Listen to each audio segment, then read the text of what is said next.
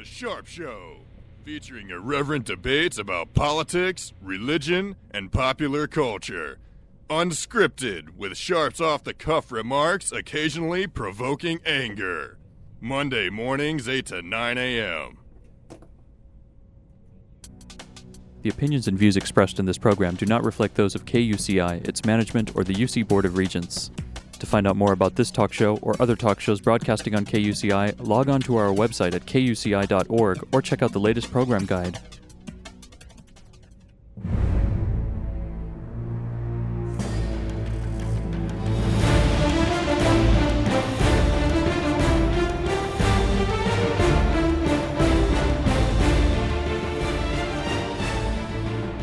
Good evening.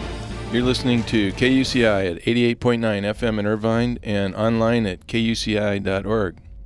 Welcome to Privacy Piracy. I'm Lloyd. I'm this show's engineer, and your host is Mari Frank. Mari's a local attorney and certified information privacy professional. She's the author of several books, including Safeguard Your Identity and From Victor, From Victim to Victor. She sits on the advisory board of the State of California Office of Privacy Protection, and she's a sheriff reserve here in Orange County.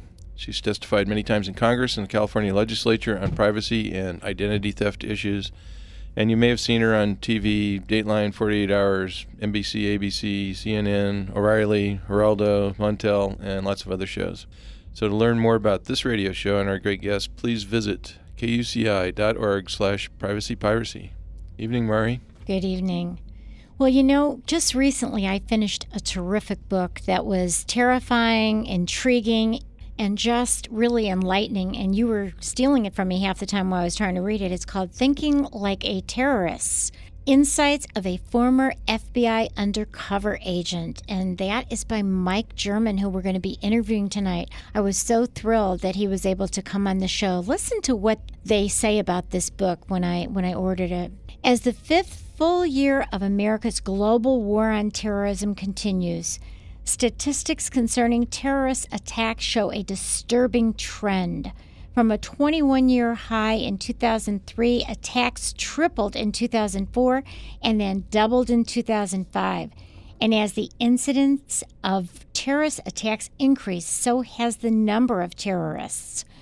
While the primary leaders of the Taliban, Al-Qaeda, and the Al-Qaeda in Iraq remain at large, a two thousand six Department of Defense study reportedly identified thirty new Al-Qaeda-affiliated terrorist groups that have been created since September eleventh, two thousand one.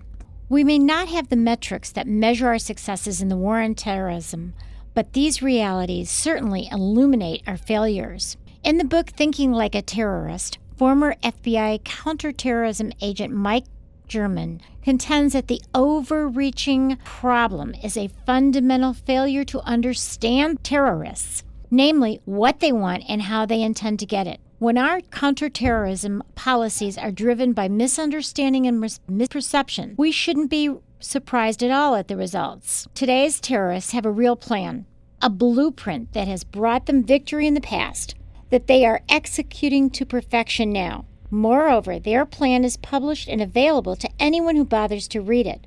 Once the terrorist plan is understood, we can develop and implement more effective counterterrorism strategies. We're going to talk with the former undercover agent who infiltrated the neo-Nazi terrorist groups in the United States. Let me tell you a little bit more about Mike German. Mike German now has gone to be the policy counsel for the American Civil Liberties Union in Washington, D C. He's going to tell us a little about what he's doing. But he's a sixteen-year veteran of federal law enforcement with the F B I. He served as a special agent with the F B I, where he specialized in domestic and covert operations. As an undercover agent, uh, German twice infiltrated violent neo-Nazis using constitutionally sound law enforcement techniques. Mister German's final assignment with the F B I was as a counterterrorism instructor at the F B I National Academy. He taught courses there on extremism in democratic societies and developed a graduate-level training program for state, local, and international law enforcement officers. He left the F B I to make Congress and the public aware of continuing deficiencies in F B I counterterrorism operations. Prior to joining the Washington office at the A C L U, he had frequently lectured on counterterrorism and intelligence matters. His commentary has appeared in the National Law Journal, the Washington Post, the San Francisco Chronicle, and the Miami Herald. He's the author of Squaring the Error, published by the Strategic Studies Institute of the U S Army War College, and his first book that I just finished, great book, Thinking Like a Terrorist, was published in January two thousand seven, and he is currently an adjunct professor for law enforcement and terrorism at the National Defense University, and he's a senior fellow with the global security dot org. So I am so thrilled that you joined us tonight, Mike. Thank you for joining us. Thank you very much for having me and for that nice introduction. Oh, goodness, what a book. What what an experience. Going undercover in a terrorist group must be totally terrifying. What sort of training were you given before then? It didn't it didn't sound like much, was it? No, it sure wasn't. Uh, it literally was, you know, wear some jeans and a T-shirt tomorrow because you're going undercover. Um, it, it, you know, I was really sort of thrown out there, and uh, eventually, months after the investigation started, I was able to, to get some training uh, in, in undercover techniques, but but never received any sort of training in how terrorist groups operated, and uh, had to learn that uh, all on the job. Wow, you were so brave. I mean, I, I read about how you were just kind of thrown into it, but that must have been uh, some experience. I mean, what did you do? How did you be undercover and, and still live a normal life, or did you live a normal life? You know, it's interesting, and it, I continued doing undercover work through the, throughout the rest of my career, so about twelve years of it, and we had a saying that uh, it, it's normal to have abnormal reactions to abnormal circumstances, and it certainly was uh, an abnormal circumstance living like that, but, you know, you sort of fell into a routine, and Uh, I always treated it very much as, as my job. It was, you know, very professional. So, you know, I made sure that there was ways that I could get time to myself and time to see family and, and, uh, and you know, of course, do all the uh, necessary things to document the investigation as I was going along. So so I actually spent quite a bit of time with other agents and other law enforcement officers during wow. the operations. You know, we often think terrorists are crazy because they have such hateful ideologies and, you know, they commit such horrible, unspeakable acts. But to be a successful undercover agent, you had to interact with them and you had to understand them. And d- did you find them to be insane, or how did you think about them? You know, I, I found them Uh chillingly sane. um, you know, I, when I when I first started, that's sort of what I was afraid of, is, you know, how do you interact with somebody who's who's crazy and, you know, is so violent that they'll just sort of at, at a whim go off and hurt somebody. And what I found was that they were actually quite sane, and that their violence was very uh, specifically designed as part of a strategic tactic, and, and that it wasn't haphazard Uh, at all, that it was actually part of a, a very complex strategy. I know one of the things I noticed in your book was you were talking about that they they really believe in what they're doing. You know, whether it's, you know, the Ku Klux Klan or whoever it is, they really believe in what they're doing and don't see themselves as criminals. I think that was huge for yeah, me. It, it, and and it, it was interesting dealing with them that way, because really Uh, It, it enabled me to uh, engage with them much better, because really I found them to be very similar to me in a lot of ways. In other words, I was sort of taking a big risk uh, because I was enamored with this idea of justice and, and protecting the innocent from criminals, and, and was willing to take a big personal risk in order to, to do my job. And they were sort of the same way. They had an idea, and uh, as much as I disagreed with that idea, they felt that, you know, in in fulfilling their ideology, they had to sacrifice themselves and, and put themselves at risk uh, in order to accomplish their goals. So yeah, it was a they very were they were mindset. The dark side of what you were the yeah. light side. I mean, they were almost like a mirror image, but the dark side. Right, but they considered themselves the good guys, and they considered me the dark side. So, you know, they really considered themselves very moral. And, uh, you know, within the context of their ideology, typically they were. You know, I, I never had any concerns that they would steal from me or, you know, otherwise treat me bad. unless, of course, they found out I was an F B I agent. But, right. But you know, they they really considered themselves a, a, a cut above, and I had grown up in the military, and it was almost that same sort of, you know, we're we're the the soldiers protecting the uh, the weaker members of our group. And that that is so interesting when you were talking about that, whether all the different kinds of terrorism, whether it's domestic terrorists or these foreign terrorists, they they have a way of thinking. Let's talk about that, because you titled your book Thinking Like a Terrorist, which I thought was great. And the front cover is so scary with this guy, mm-hmm. you know, with a gun and up, you know, pointing up, and this mask over his face. It, it it's it's intriguing. So why is it important to know how the terrorists think, and how do they think? Uh, well, like I said, they, they're very uh, logical, and their violence is strategic. They actually do have a plan, and and their their goal is to to accomplish their ideological goals by using violence as a means to to force the government to respond to them in a certain way. And and what they're actually looking for is an overreaction of the government. So in my case, uh, there was a group of uh, neo-Nazi skinheads, and there this was in Los Angeles uh, right after the uh, Rodney riots, King? Yeah. the Rodney King riots. Right. And what they wanted to do was bomb the first A M E church in Los Angeles. Actually, not just bomb it, to it, attack it during uh, services and with machine guns and pipe bombs, um, and and sort of an a, you know, catastrophic assault on the congregation. And uh, the idea of it was that that would be such a horrible event that the black community in Los Angeles would, would rise up and start indiscriminately attacking white people.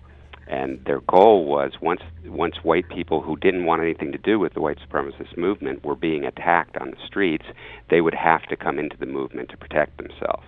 So, so what I learned from that was that this, this use of violence is very strategic to gain a certain response, and it's the response they're looking for. They, you know, they almost approach the violence as, as as a necessary evil. You know, they recognize that that's something that that's uh, very difficult to explain even to their own followers, but they feel it's necessary to accomplish that goal of forcing what they called the sheeple, the people. Who white people who weren't part of the white supremacist movement into the movement uh, for their own protection. Yeah, so if they instigate and they get a response that's violent, then they can say how bad the responders are. Right, and, and, and you know, so much of their uh, their um, psychological, actually that's probably a bad word, so much of their um, statements and what they're saying is trying to set their group up as a victim, a victim of some injustice. Right. And, uh, you know, depending on, on which group you're talking about, sometimes they, you know, there's the black helicopter crowd that thinks, you know, there's one world government and all this strange conspiracy theories. But in order to make that real to their followers, they have to have some some sort of reaction to what they're doing. So that's really their intent. It has, you know, people always talk about terrorism as communication. It's not really communication with the government they're attacking. It's it's trying to communicate to other members of what they would call their own community, who they don't really have any ties to, and, and who otherwise would not be interested in talking with them. Right. So, so you know, here you dealt a lot with the neo-Nazis, and you were you were able to infiltrate them. But people tend to think that Al-Qaeda is very sophisticated and very different. But what you explain is basically that Al-Qaeda and all these terrorist groups have a, a similar strategy. A- so, absolutely. So explain that, because I think that was the thing that really hit me. You know, thinking about how these people really have this blueprint, like you talked about. Ta- right. Talk about that, because that's cr- crazy. Crazy. Well, w- when you read what terrorists write, and, and that's an important thing to know, is that terrorists actually write all this stuff down because they don't have any other way of communicating with their potential followers. Um, they're all very similar, regardless of the ideology. Um, so the ideology is almost on a separate track from this strategic use of violence in terrorism. And the people who are engaged in the violence are very pragmatic, and they look to other terrorist movements, either even terrorist movements that have nothing to do with their ideology, for uh, to see how how things worked and, and what methods they can adopt to be successful. And uh, often after nine eleven, they talk about Al- Al-Qaeda as having uh, metamorphosized into this uh, loosely affiliated groups of independent cells, growing homegrown terrorism, and that's talked about as a new phenomenon. And you know, Al-Qaeda is given this genius status for having developed this method, but this was actually a method that white supremacists developed almost thirty years ago. Uh, a Klan leader by the name of Louis Beam wrote an essay called Leaderless Resistance, where he talked about how because white supremacists were under um, uh, pressure in the United States, that rather than having an, an overt leadership, they would have leaderless resistance, and, and phantom cells would, would form throughout the country, operating independently based on a common ideology. And that's simply the method that Al-Qaeda adopted. So it was nothing new. It was something they stole from white supremacists that white supremacists have been doing for thirty years. Wow. And, and you talk about even the neo-Nazis use the same kind of uh, strategy. Now, Now. Right. They, they absolutely, they read each other's material, and a lot of it that Louis Beam wrote about is, is you know, directly related to um, something written by, uh, I mean, one of my favorite uh, writers who, who is a terrorist was this guy, Carlos Marighella, who is a Bra- Brazilian communist, uh, and he wrote a manual called The Manual of the Urban Guerrilla. And, and that manual is is basically what has been adopted by every terrorist group since then. And if you read the the Irish Republican Army's Green Book, which is their terrorist manual, it says basically the same thing that Carlos Marighella wrote a little bit before they did. And if you read the Al-Qaeda manual, it's basically the same as those two manuals. So so it's interesting that, that it, this is a tried and true method that is being used. It's not something that's being, that, you know, they don't have to create the wheel over again. Right. They so, go back to these other methods. Yeah, so so Mike, when you read all these things, just so you'd, you'd learn, I mean, you kind of were self-taught, correct? By by going and finding all this information to understand how they think? Right, and actually taught by the terrorists themselves. I mean, they were really the ones, you know, the F B I never taught me that stuff. They brought me in and showed me these materials and said, this is how it works, and explained it, and, and really taught me how to be a terrorist. Right. So... Yeah, so so what they did was they, they were your trainers, and they, they didn't mind that you didn't know, right? In fact, they loved it probably that you didn't know, and figured you're just you're you're like a sponge, susceptible. Right. I, I, I was their dream come true. You know, I was somebody who who they could mold into the soldier they could put out on the street to actually do things. So, you know, for them, you know, not that they didn't understand that there was a risk associated with trusting somebody new, but they have to. You know, I mean, it, people talk about how, uh, you know, it would be so impossible to infiltrate Al-Qaeda. And what they don't realize is these groups have to recruit. They have right, to bring in new right. members, because it's so hard to be a member. Number one, you're getting arrested, you're getting killed. You know, they're losing people left and right, and people just get tired of it. It's a very hard life, so people are dropping out constantly. And and they have to constantly recruit to keep the numbers up. And you look like, at a guy like Johnny Walker Lind, right. who is a white kid from California. From Orange County, right it, from here. Exactly. You know, it's hard to, you know, if he can do it, anybody else can do it. It's, it, it has nothing to do with with any specific requirements. They're recruiting constantly. Right. So, so and, and they recognize that as a huge weakness as well. If you read what they what they write, they'll talk about that as, hey, you know, this is one of our big we- weaknesses that... that we have to pull in people, and, and you know, they can be spies. Right, right. So so basically they are they're looking for anybody who is looking for something like that, to have an ideology, to have something to believe in, to have a group to belong in, to have somebody to educate them and lead them. Right. And and, and as I said, they the ideology is less important to them. They're much more pragmatic. They they would, you know, uh, a white supremacist group as an example, The, the actual terrorists within the group have much less interest in a guy who, uh, you know, knows all the history of Hitler's Third Reich, and much more interest in a guy who knows how to make a, a submachine gun. Right. You know, they're they're very practical, and they they they want the instruments that will help them go to war. So, you know, it, I mean, the last case that I had that I left the F B I over was actually a case where a supporter of an Islamic terrorist group met with. Uh, and tried to recruit a white supremacist group to work for him. Uh, So, you know, again, here's two ideologies that you wouldn't think could sit in a room together, and yet because it's the, it's that violent side of it, um, they're they're more than willing to sort of close their eyes to some of the ideological conflicts and, and get along uh, on the strategic side of it. Wow. We're speaking with Mike German, who is an incredible author of uh, a new book that I just read. It's out this year. It's called Thinking Like a Terrorist, Insights of a Former F B I Undercover Agent. And Mike was one of those undercover agents, and now he's also become a whistleblower, and he's also trying to instruct Congress and our our whole society about what really is going on with these terrorists. Tell us about the whistleblowing. Um, it was after nine eleven. Uh, shortly after nine eleven, I was asked to go undercover again in a case that, as I said, involved a uh, supporter of an Islamic terrorist group um, who had reached out to a white supremacist terrorist group looking for assistance.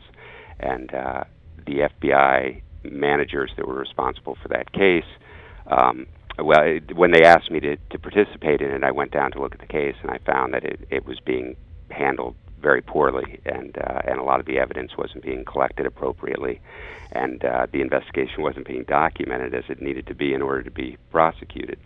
So I reported those violations, and uh, rather than address the, the deficiencies in the case, they tried to cover it up and actually hid evidence and uh, and tried to pretend that this meeting had never happened. Uh, mm.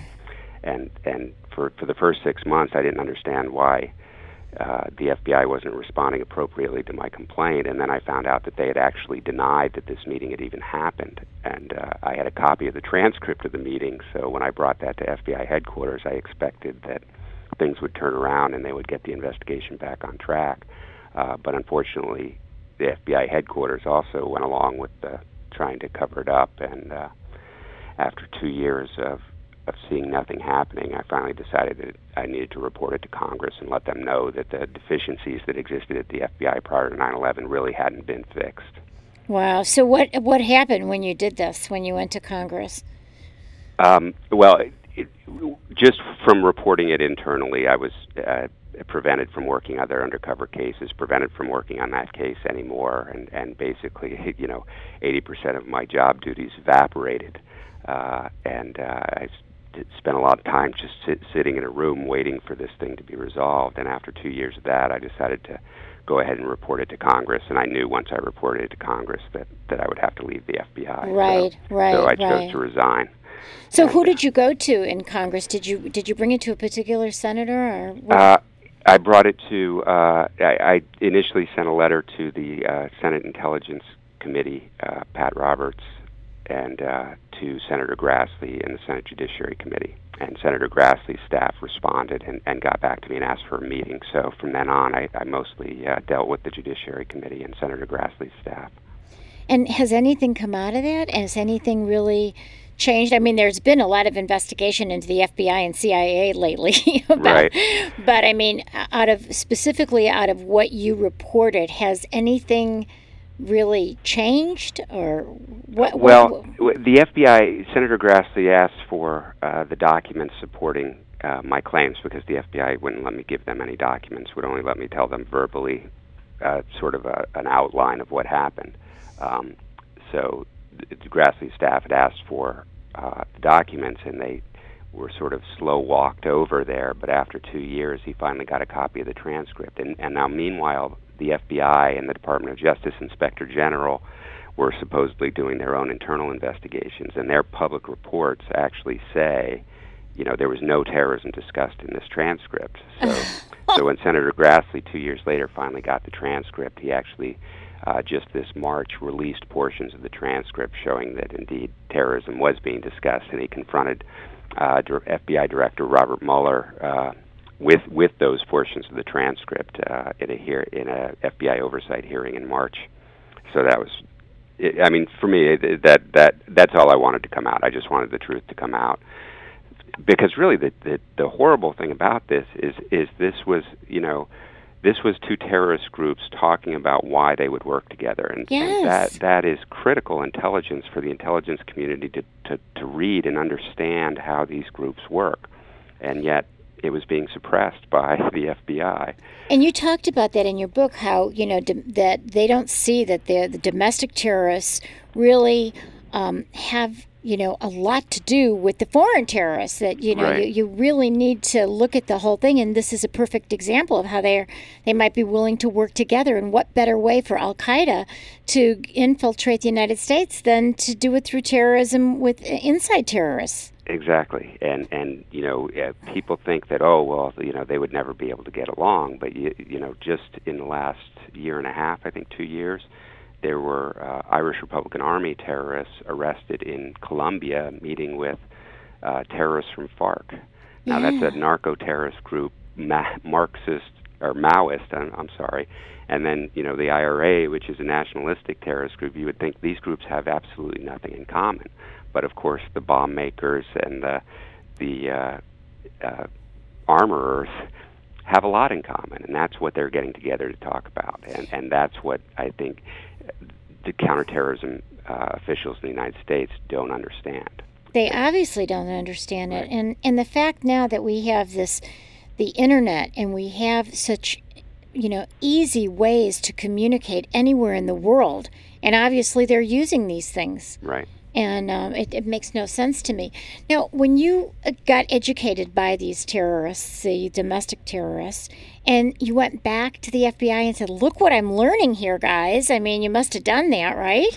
Well, I tried to. Um, you know, it, it was being worked as a criminal investigation, so I was focused on making sure that we, we gathered the evidence appropriately and, and went through the trials and, and got all the subjects convicted, which, which worked very well. And then when that process was over, I, I called the F B I's Domestic Terrorism Unit and said, hey, you know, all the prosecutions are done. You know, let's talk about what I learned. And right, they right. said they weren't interested. And uh, I had, to this day, the Domestic Terrorism Unit has never given me an operational debriefing, despite two successful long-term deep cover, undercover assignments in domestic terrorist groups. Did you send your book to them? Yeah. Well, you know, it's kind of funny that you say that. Uh, part of becoming an F B I agent and getting a clearance, you have to sign a... a, a non-disclosure. N- non-disclosure. So yeah. they, ha- they get to read what I write and clear it before it goes out to make sure that I'm not talking about classified matters. So I submitted the book to them with that line in it about how the Domestic Terrorism Unit had never interviewed me. So I, I fully expected... to receive a phone call saying, hey, by the way, before we let you publish this book, we want to have a sit-down with you. So, yeah. so you know, even if it wasn't to really get get any information, it was just so you would sh- quit saying that. I know it, exactly. But they never did.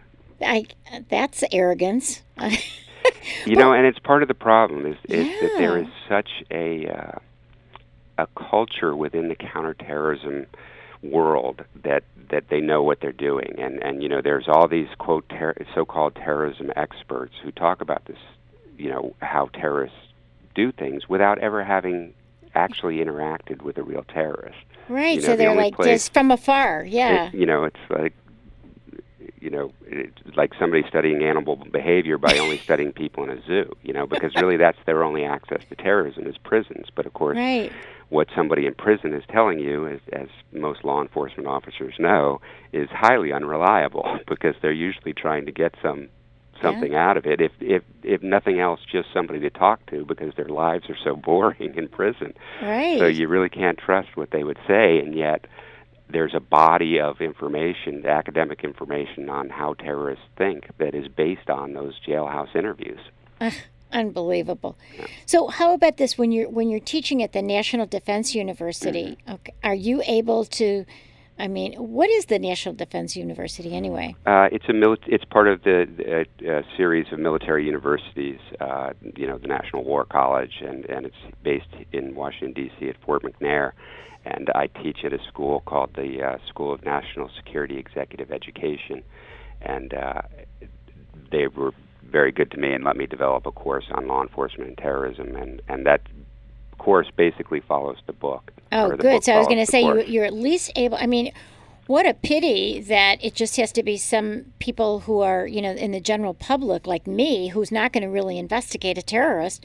I mean, you should, you have such a wealth of knowledge and experience to be able to share this And it just seems like such a waste that they're not using you. It's it, it just blows my mind. So at least you're able to teach these kinds of issues at that National Defense University. Right, and and, and, and they're very receptive to, to what I say there. You know, I, I've found that, uh, that particularly in the military, um, they seem to really understand that things aren't going as well as they should be, and, and that there must be some other answer, and, and they're searching for new new options. So I, I've been very pleased with the response that I've received. You know, one of the things that really, I guess, was enlightening to me or shocking to me was when you were talking in your book about half after two thousand nine eleven, um, that the that Al-Qaeda really, they didn't expect to have such a, a you know, a uh, a response from the the world community for what they did. They I guess they didn't think that they were going to be as uh, successful as they were, and it really backfired on them because there was so much sympathy for the United States, and then we blew it. Right. We talked to about that because that really made a lot of sense to me. Right. I mean, I remember on nine eleven, I was actually in Bangkok. Mm. And um, it was terrifying because we were uh, walking down the street after eating dinner, and we, you know, there was a, like a uh, travel agency that had a T V in the window, and we're looking, and it looked like the Sears Tower on fire. We didn't know what it was. It was nine o'clock at night in Bangkok and nine o'clock in the morning in New York, and we're going, what is that? And we come back and we see this, and so here we are watching from Bangkok and hearing what they're saying about it. And there was so much sympathy in the Asian Wall Street Journal at first. Right. Everybody all over. And here you're, you know, you're out of the country. It was scary for us. I bet, yeah. But there was so much sympathy all over the place. And then when the president said, we're at war, we don't know who we're at war with, then it started changing, and they right. were calling us arrogant, and we must deserve this. And it was it was really a, a strange situation. So talk about that for right. us. Right. And, you know, it's an interesting thing, too, because the terrorist, you know, he's he's it's a very weak position. It, you know, the the resort to violence, it demonstrates the the weakness of their political position. So they feel like they can't accomplish it by accomplish their goals through the the normal process. So they have to use this horrible thing, terrorism, in order to further their cause. And they recognize that that's a huge problem for them. In fact, uh, Ayman al-Zawahiri, who is the number two man, so-called, of Al-Qaeda, wrote a book called "The Nights Under the Prophet," uh, "Nights Under the Banner of the Prophet," um, and he talks about what he calls the Shaima effect, and th- that had to do with a bombing that his group did in Egypt, where a twelve-year-old girl was killed, and that there was such bad press from having killed this twelve-year-old girl that that that his group had to recognize that there was this Shaima effect that. Whenever they committed an act of violence, there was going to be a lot of sympathy for the victims, right. and, and that they that that was a problem for for the terrorist group. And you know, I think they underestimated the the, the international response, not so much the U S response, but that that the international community was willing to, to come to the aid of the United States. And, and you remember at first, you know, even countries like Syria and Iran were helpful exactly initially in in the. So in the invasion of Afghanistan and, and the search for Al-Qaeda uh, around the world. And it was really only after, uh, you know, when, when the drumbeats for, for the invasion of Iraq started uh, really beating loudly that the international community started pulling away its support. And, you know, I think if we had concentrated on staying within that sort of acceptance of the international community and, and doing things in accordance with international law and, and with the appropriate uh, uh, limits on how we were using force, I think we would have been much more successful. Yeah, let's talk about that, because I think people are saying, well, what were we supposed to do, turn the other cheek? You know, that, that we couldn't do that. But I think one of the main issues that you talk about that was so important is to focus on the criminal aspect of what these guys do instead of the ideology, you know, the, the, the evil cruxes, you know. Right. Yeah, so talk about that, because that was another an enlightening thing for me to learn from your book. Yeah, one of the things I found interesting when I first joined the, the white supremacist terrorist groups was that when they had a member in jail, they called him a P O W. Even if they were arrested on, you know, drug charges or whatever, they were referred to as a prisoner of war. And uh, and I found that odd, you know, especially having grown up in the military. Um, but what I came to understand was they... They, in order to consider themselves the good guys, they can't look at themselves as criminals. You know, they're soldiers in a war. You know, that's why they call themselves, you know, the Irish Republican Army, or, you know, the brigades, or, you know, the battalions, you know, militias, or even the Ku Klux like Klan. Yeah, yeah, right. You know, they're they're very into this idea of themselves as soldiers, and they hate being called criminals. And if you look at other terrorist groups like the I R A. Uh, you know, the, the I R A hunger strike was over a process of criminalization where they took these people who were being interred, at, they took away their political status and made them treat, be treated in the prison system as common criminals. And they went on hunger strike not to protest, you know, the British in Northern Ireland, or, you know, the rights for the Catholic community in Northern to pro- what they pro- were protesting was wearing prison clothes. Right. They didn't want to wear prison clothes because that identified them as criminals. And it was so important to them that they actually starved themselves to death. Ten of them did. Right, rather than be called rather a criminal. Rather than be called criminals. Yeah. And, and when, you know, that, that should be a, a light bulb over the head of every counterterrorist who says, okay, if that's what they really are afraid of, that's the way we should treat them. And we should treat them as criminals. We should never... Uh, acknowledge any politics behind their act and just treat it as a criminal act, because I found inside the, inside these organizations, you know, it, it, in a group of, say, one hundred white supremacists, there are really only three or four who are willing to actually go out and commit violence. And those three or four people are looked at, are eyed with suspicion by the rest of the group, because the rest of the group doesn't think it's necessary to use violence. You know, they, they have... the same hateful ideology, but they just don't make that leap that we need to, to commit acts of violence. And what the terror, what those four people in that group realize is that unless we're seen by our own community as doing the right thing for the right reasons, we're not going to be able to be successful. So that's why they're so afraid of being called criminals or treated as criminals, because they'll lose they'll lose effectiveness even within their group. Right. So yeah. Even calling people or putting them in the in a category of Al-Qaeda actually lifts them up, rather Absolutely. Than saying this is a murderer or this. Exactly. This, yeah. And, so. and it would be so much easier to just treat them treat them as murderers and, and call them murderers. And, and you know, the United Nations has ha, have struggled for decades to try to come up with a definition of terrorism. And one of the things I say is, don't worry about the definition of terrorism. You know, it's just crime. Talk about it as a crime and treat it as a crime, and that way you can build um, mechanisms to to prosecute these people for their crimes, and that will actually go much further towards preventing future violence than giving the terrorists what they want, which is to be treated as soldiers. Even even at Guantanamo Bay, it's almost like we're treating them as soldiers, wouldn't you say?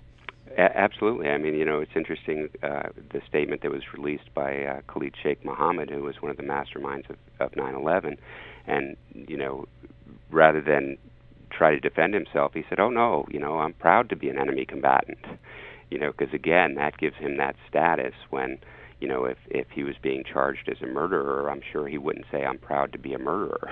Right, right. Uh, so, uh, so... W- Far too much we're playing into their hands when, when we do these types of things and go beyond the rule of law, because when they're trying to encourage their followers to commit violence, basically their argument is the laws don't matter because the government doesn't obey the law, so why should we?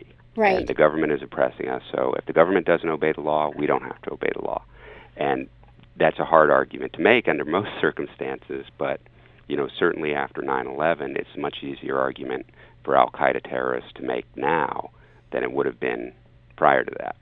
And and I believe the reason we've seen this exponential growth of terrorism worldwide is because we have allowed them that argument, that it's much easier to convince their followers that the United States does not follow the rule of law, so they don't have to either. Right, and then they are victims again. Exactly. And then as soon as they're victims, then they have a right to... to retaliate. So right. it's it's like this vicious circle that doesn't end. Right.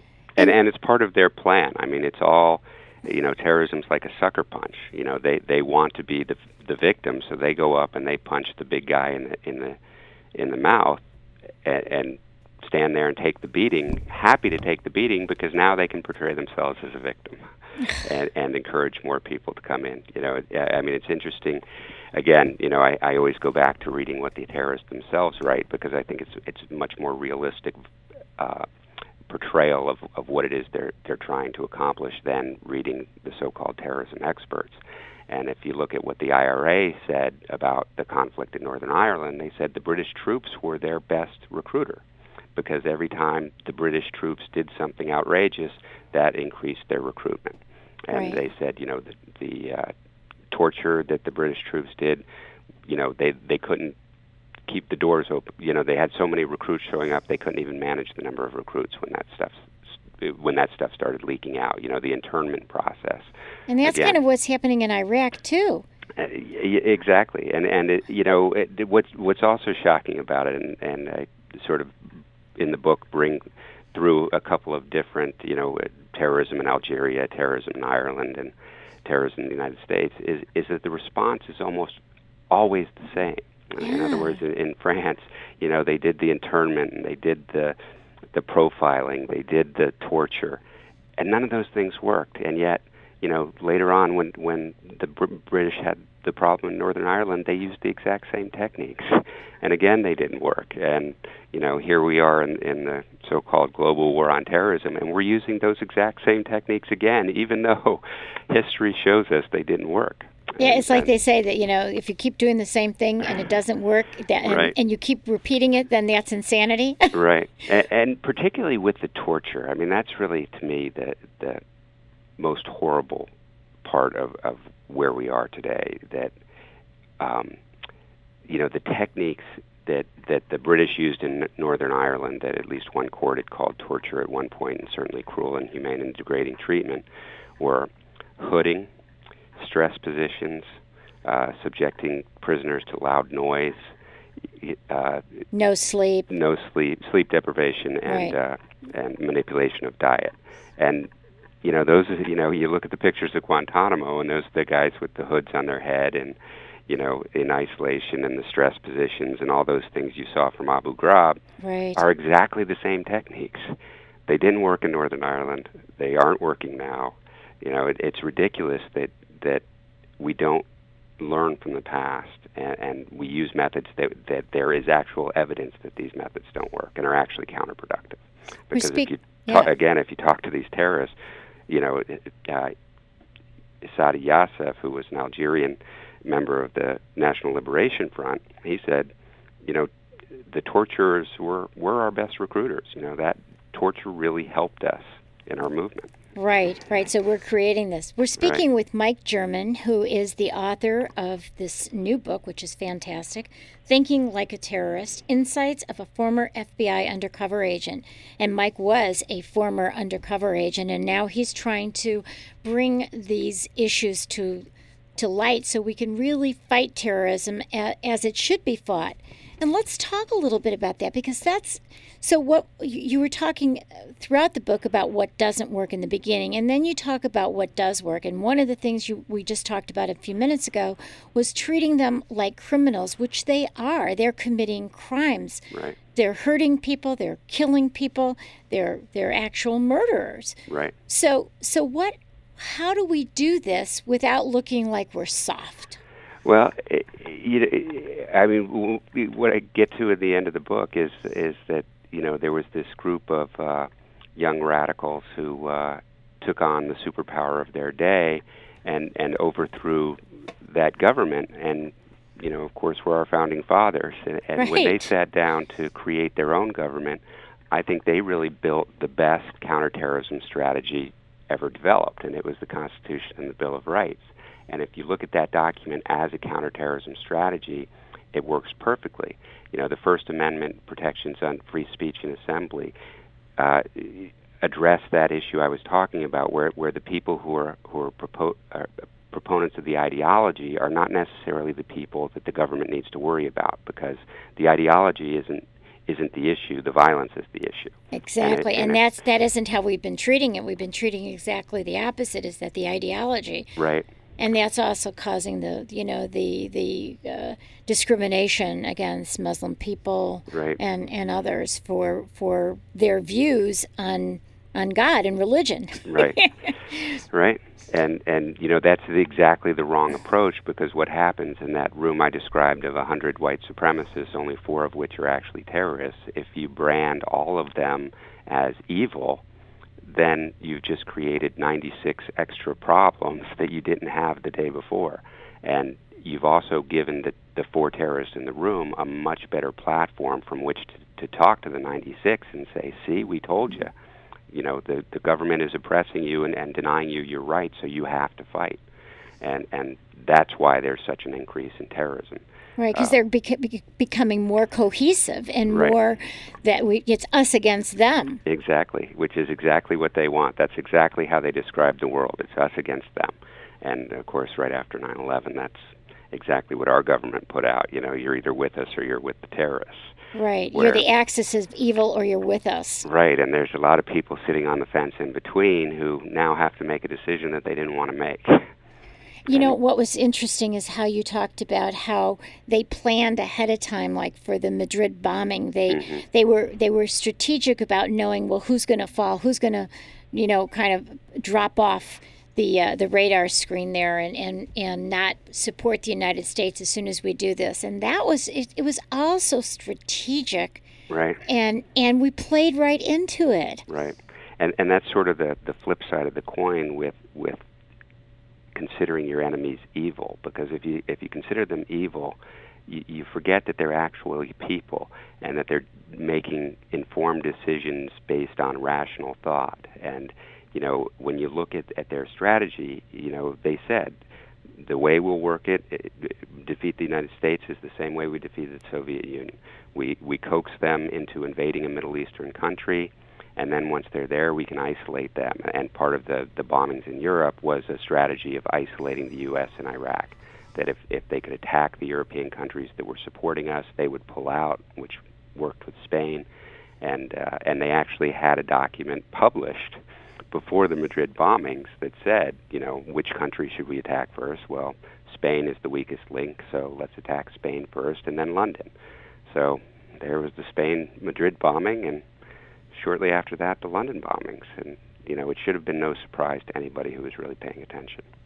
So what about the international community? What about the U N? You know, you talk about, you know, we need to work with the international community, mm-hmm. but how do we do that? I mean, the U N seems to be so ineffective. Uh, well, it, you know, it, it has been ineffective. And, and the problem is, and I think that the real missed opportunity we had was it was right after nine eleven when there was that international uh, continuity, that there was an opportunity to build the United Nations and, and to build some international um, structures so that, you know, there could be international criminal prosecutions where everybody's evidence was collected in a transparent and, and proper manner so that it could be trusted in any court across, you know, the international community, uh, rather than the, the method that we instead chose, which was this sort of extra legal, you know, whether it's the renditions or, or the, you know, detentions without due process and all those things now that, that actually make it much harder because these other countries look to us as the leader, and if we're not following the rule of law, they're not going to either. And that breakdown, I think, is going to be really one of the, the long-term consequences of, of the approach that we've taken. And I think that it would have been much better if we had built transparent and accountable systems so that the rule of law could be extended to every country and that the international community at large could be trusted to, you know, when when country A said we're arresting this person, that everybody would be able to look at the evidence and, and know that that's an appropriate arrest and not based on politics. Right. So, Mike, we made some mistakes. So what do we do about that mistake? How do we work now with the international community to rebuild? I mean, we I mean, we had Tony Blair, who was our buddy, and he's gone now. And, you know, so how do we work with the international community? Because we are not the only ones who are the subject of terrorism. Right. Right. And, and, and it's a growing problem, not a, a shrinking problem. Um, you know, I, I think we have to reestablish the rule of law, uh, not just in the United States, not just in, in the United States' efforts uh, abroad in this problem, but, but in all circumstances and in all countries. And part of, of that and building sort of transparency and accountability is acknowledging mistakes that you've made.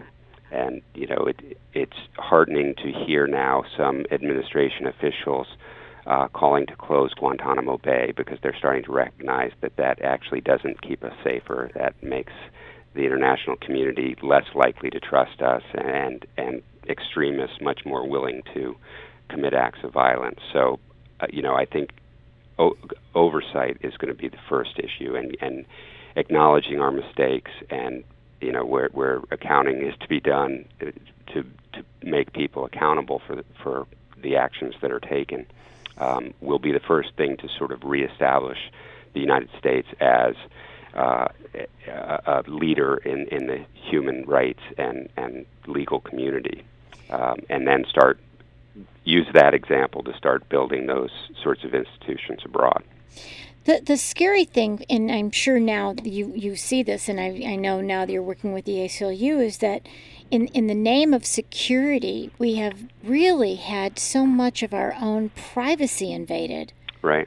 And and so now the, the biggest joke, I think one of the things you brought up in your book was like even in... Um, in London, where they've got so many of these cameras, these video cameras and right. video surveillance everywhere, and it didn't stop the the terrorism, uh, the bombs in, in the subway. In fact, it was, you said, you know, the like what, the very next week or a couple of weeks later, it only helps in law enforcement later, afterward, but meanwhile, they're dead. I mean, we even have surveillance tapes of right. the guys for nine eleven, so... that isn't the answer. Right, a- and it's such a waste of resources. I-, I mean, you know, there's millions of dollars going into these data collection and data mining programs now that, that, that you know, our government has fallen in love with this total information awareness idea that, uh, that, that the privacy community tried to kill when it first reared its ugly head. Um, but I think the government is, is really enamored with this idea that if only we had all the data, then we would know everything. Uh, but really, it doesn't work that way. And if you, if you read the nine eleven Commission report or the uh, Joint House-Senate Intelligence uh, investigation about nine eleven, what they talk about is how the important pieces of information weren't seen because they were lost in these vast streams of data. Right. Only There's now, no time to look at everything.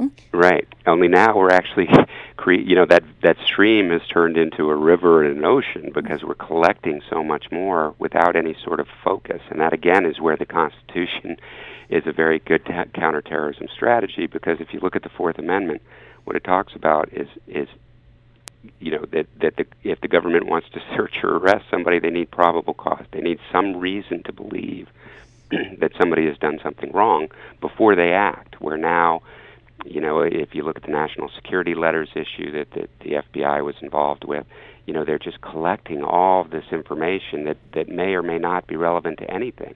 And let's talk a little bit about the national security sure. letters. That is, yeah, and I had uh, just recently sent you one of the an email that I had seen about right. that. So let's talk a little bit about those those N S A letters and, and uh, what's happened with all this. Well, uh, under the Patriot Act, it expanded the F B I's ability to use what is called a national security letter, which is which is a, a letter written by an F B I agent, signed out by his special agent in charge. That just now, under after the Patriot Act, all it says is we have an open investigation, and the records we're seeking are relevant to that investigation. It's such a low standard, and yet the F B I, uh, the Department of Justice Inspector General just released a report in March that said the F B I wasn't even uh, restraining itself to those guidelines, and it was actually using similar letters even when they didn't have investigations. So they didn't even have investigations open, and yet they're going out to uh, telephone companies and financial institutions and just demanding records, with no sort of co- court oversight that uh, that would be required for a search warrant or uh, or a wiretap. They're just going out and collecting this information on their own say-so. And uh, what the Inspector General found is that the F B I had been using these, it issued uh, one hundred forty-three thousand of these letters, and yet when it came time to discuss what came of all these letters, they could only point to one terrorism investigation that, that resulted in a, pro- a terrorism-related prosecution. So again, it's this idea that, you know, we just want to collect information rather than, you know, using the genius of our founding fathers and demanding that they focus their efforts on people that they suspect of being involved in crime. Because, you know, what, what we saw on nine eleven, uh, where after the fact we looked back and found there were all sorts of evidence about these people that we could have used to stop the attacks. Um, in London, it was the same, where after the attacks, they looked at police files, and sure enough, you know, they had had some of these people under surveillance at one point. They, and they didn't uh, even all, bother to investigate. Right, and what they said is, well, we lacked the resources to pursue those investigations, but where were the resources spent? They were spent on the security cameras. Exactly. You know, so it, it's it's... It, it, it's not only ineffective, it's not only a violation of privacy and civil liberties, it's actually counterproductive because it takes, you know, good police officers off the street and puts them behind a, a bank of screens that nobody can watch them all. You know, and you talked about the fact that anybody can put on a bomb, uh, you know, on his on his body and, and walk into anywhere, literally. Right. I mean, you can't you can't uh, deal with this and the kind of level that we've been dealing with this. Lloyd says we have about three minutes. I just want you to tell us where you think the balance is between privacy and security. And if you can do that in like two minutes, that yeah. would be great. um, you, you know, I, I don't think there is a balance. I think that's a false paradigm. Um, our, our liberty is our security. Um, And that's one thing that I think we have to learn. Uh, and Thomas Jefferson, in his first inaugural address, basically made that same argument and said, you know, people are afraid that a constitutional democracy isn't strong, but it is strong because everybody will trust us because we have a transparent and accountable government. And, and, it, and everybody in the country will defend that rule of law at all costs. And, and that's what we've forgotten. And you know, this idea that we can give up some liberty to be more secure, as we're seeing, is, is not coming to fruition, that, that, that this is actually helping the terrorists more than hurting them. And, and then we're looked at with disdain, that we don't walk our talk and that we are not following our own Constitution ourselves. And so we lose a lot of credibility with all of the nations that we want to support us. Exactly. Yeah. Well, I want to ha- just have you give your website for the A C L U and any other website that you want to, because Lloyd is saying we're getting close to the end. So will you please give your website? Yep. Uh, A C L U dot org has a, a lot of information on our national security programs that I'm working on, and uh, Global Security dot org uh, has some of the uh, other materials that I've written on, on this. So what does Global Security dot org do? Uh, it's, a, it's a clearinghouse for, for uh, intelligence experts to uh, to... publish materials. So. Oh, great. Okay. Well, hopefully they'll start listening to you. Yeah, thank you. Yeah, and you are the author of Thinking Like a Terrorist, The Insights of a Former F B I Agent. It's a terrific book. I think you did a great job. I I, I would love to see you get the uh, Government Accounting Office to really do some research into what the F B I has been doing and what they haven't been doing. H- have they done anything at all? Uh, yeah, they've done some good work. I, I mean, their uh, their ability to get access to some of these programs and materials is is a little it's more limited. difficult than, than the Inspector General's. But um, you know, hopefully at this point, uh, the Inspector General's report on the national security letters is a peek behind the curtain, and hopefully Congress will get interested and start doing investigations as well. Well, I'd like you to take some of these excerpts from your books and put them as op-ed pieces in the New York Times, the Washington Post, the L A Times, and all that good stuff, because you've done a great job. And thank you so much for all of the, the insights that you've given me as well as my listeners. You've been terrific, Mike. Great. Thank you, Mari. Okay, we'll talk to you soon. You've been listening to Mike German, who is the author of Thinking Like a Terrorist, in- Insights of a Former F B I Agent. And uh, he was an undercover agent. You've been listening to K U C I eighty-eight point nine F M in Irvine and K U C I dot org on the net. This is Mari Frank. I'm your host of Privacy Piracy. Join us every Wednesday from five to six p.m. And also, please visit our website at K U C I dot org slash privacy piracy, where you can see our previous guests, listen to their interviews, and see who's coming up. And you can even write us an email. Thank you, Lloyd, for being a great engineer. And good night, and stay safe and stay private. The opinions and views expressed in this program do not reflect those of K U C I, its management, or the U C Board of Regents.